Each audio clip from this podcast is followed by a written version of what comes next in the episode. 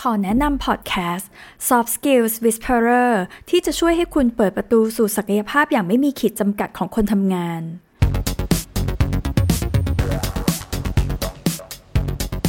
สวัสดีค่ะ ขอต้อนรับทุกคนสู่ช่วงเวลาของการ up skill ในการทำงาน กับ Soft Skills Whisperer EP ที่ 10 วันนี้ คุณผู้ฟังอยู่กับแอม ชัยวัฒนพงศ์ Communication Coach โค้ชด้านการสื่อสารที่เชื่อมั่นว่าเราสามารถสร้างผลลัพธ์ที่ต้องการ ผ่านการสื่อสารที่มีประสิทธิภาพและทรงพลัง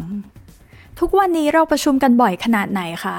ไม่ว่าจะประชุมสั้น ประชุมยาว ประชุมกับคนเยอะๆ หรือประชุมกับคนน้อยๆ แอมเชื่อนะคะว่ามีหลาย ๆ ท่านแน่ ๆ เลยค่ะ ที่เปิดคาล endar ตัวเองออกมาแล้วก็โอ้โห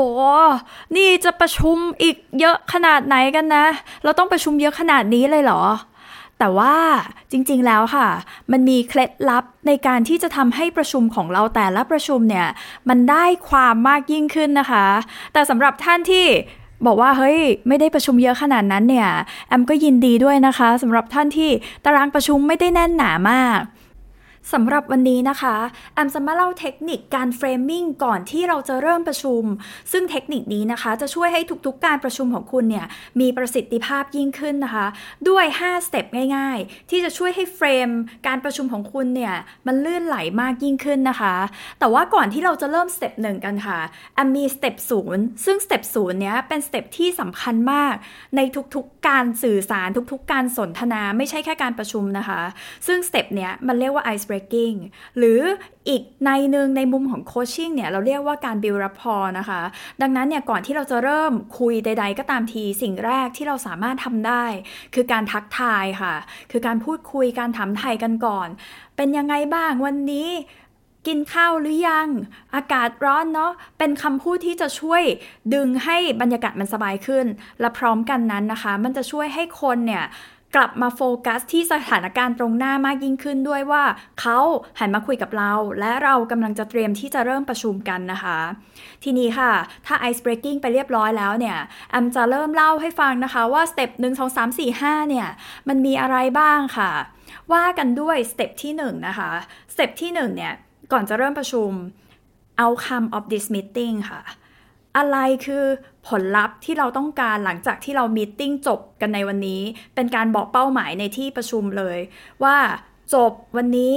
เราต้องการคำตอบเรื่องนี้นี้นี้นะ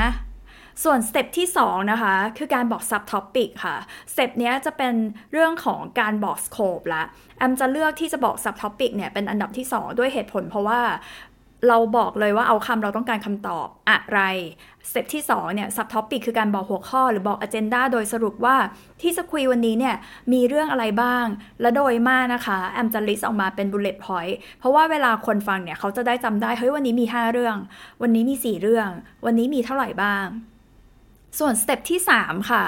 คือ time time เนี่ยสำคัญมากๆสำหรับทุกการประชุมนะคะ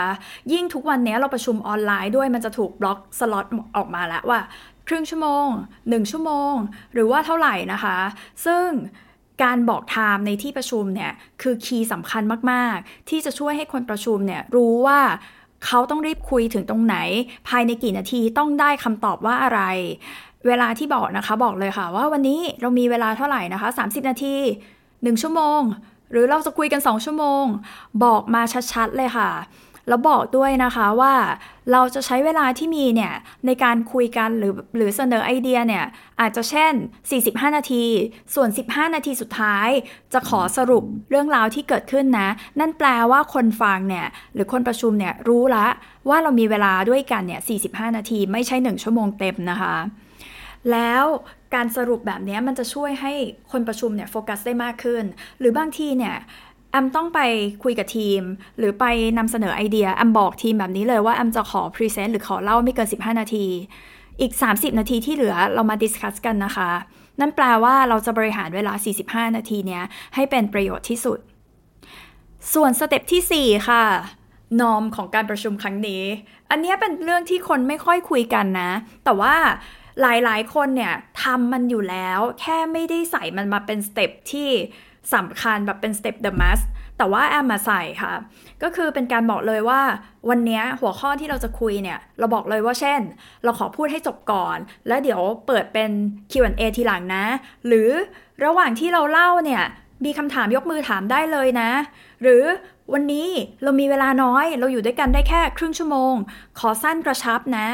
หรือว่าวันนี้เรามีเวลาอยู่ด้วยกัน 2 ชั่วโมง ทุกคนคะ เรามา brainstorm กันเถอะเสนอไอเดียได้เลยเต็มที่จะทำแบบนี้ก็ได้เหมือนกันนะคะ การเซตนอมเนี่ยจะช่วยเป็นการเซตบรรยากาศในการประชุมด้วย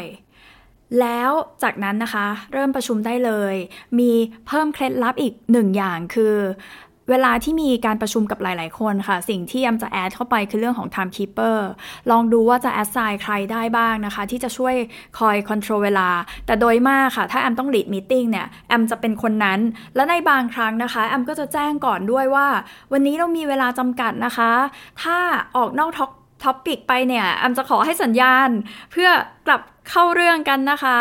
ก็เป็นการแจ้งก่อนค่ะว่า ถ้ามันเกิดการ เรียกว่าตัดบทสนทนาขึ้นเนี่ยไม่ใช่ว่าเราไม่ให้เกียรติเขานะคะ แต่ว่าด้วยเวลาที่มีเราขอกลับมาที่ topic ที่เราจะคุยกัน เพื่อให้ได้ผลลัพธ์ตาม step หนึ่งที่เราเซตไว้นะคะ และทุกๆ ครั้งนะคะ ก่อนที่เราจะปิดประชุมค่ะแอมจะไม่ลืมขั้นตอนสุดท้าย อันนี้คือเป็นขั้นตอนที่ใช้จนติดตัวมาแล้ว แล้วมันได้ผลมากนะคะ step ที่5นะคะคือ recap recap เรื่องราวทั้งหมดหรือว่าสรุปผล หรือสรุป action plan นะคะ ว่าสุดท้ายอะเราได้คำตอบตาม outcome ที่ต้องการหรือไม่ ถ้าไม่ได้ก็สรุปผลด้วยนะคะว่าวันนี้เรายังไม่ได้ แล้วมันน่าจะเกิดอะไรขึ้นบ้างต่อจากนี้ เราจะมีความคืบหน้ายังไงกันต่อ แต่ว่าถ้าเราได้ผลชัดว่าคำตอบเป็นยังไง เรื่องที่แอมจะเอาคำตอบชัดๆ ในการประชุมนะคะ คือ ใครทำอะไร ที่ไหนทำอย่างไร ต้องเสร็จเมื่อไหร่นะคะ question word หรือคำถามพวกนี้จะช่วยให้เรามี action plan ที่มันจับต้องได้ชัดเจนขึ้น แล้วสุดท้ายเนี่ยมันจะช่วยให้ทุกๆการใช้เวลาในการประชุมของเราเนี่ยมันคุ้มค่ามากยิ่งขึ้นด้วยนะคะอำทวนให้นะคะสำหรับ 5 step ของ framing เทคนิคที่จะช่วยให้การประชุมของคุณมีประสิทธิภาพมากยิ่งขึ้น ก่อนที่จะเริ่ม 5 นะคะสเต็ปศูนย์อย่าลืมเลยว่า ice breaking ก่อน build rapport ก่อนทักทายพูดคุยกันก่อน step หนึ่งค่ะ คือหา outcome ของการประชุมครั้งนี้ step ที่ 2 นะคะ sub topic บอกหัวข้อบอก agenda ชัดๆ อาจจะเป็น bullet point ก็เพียงพอค่ะ step ที่ 3 นะคะ เรื่องของ time คือการบอกว่าวันนี้เรามีเวลาประชุมเนี่ยอยู่ด้วยกันเท่าไหร่กี่นาทีกี่ชั่วโมงนะคะ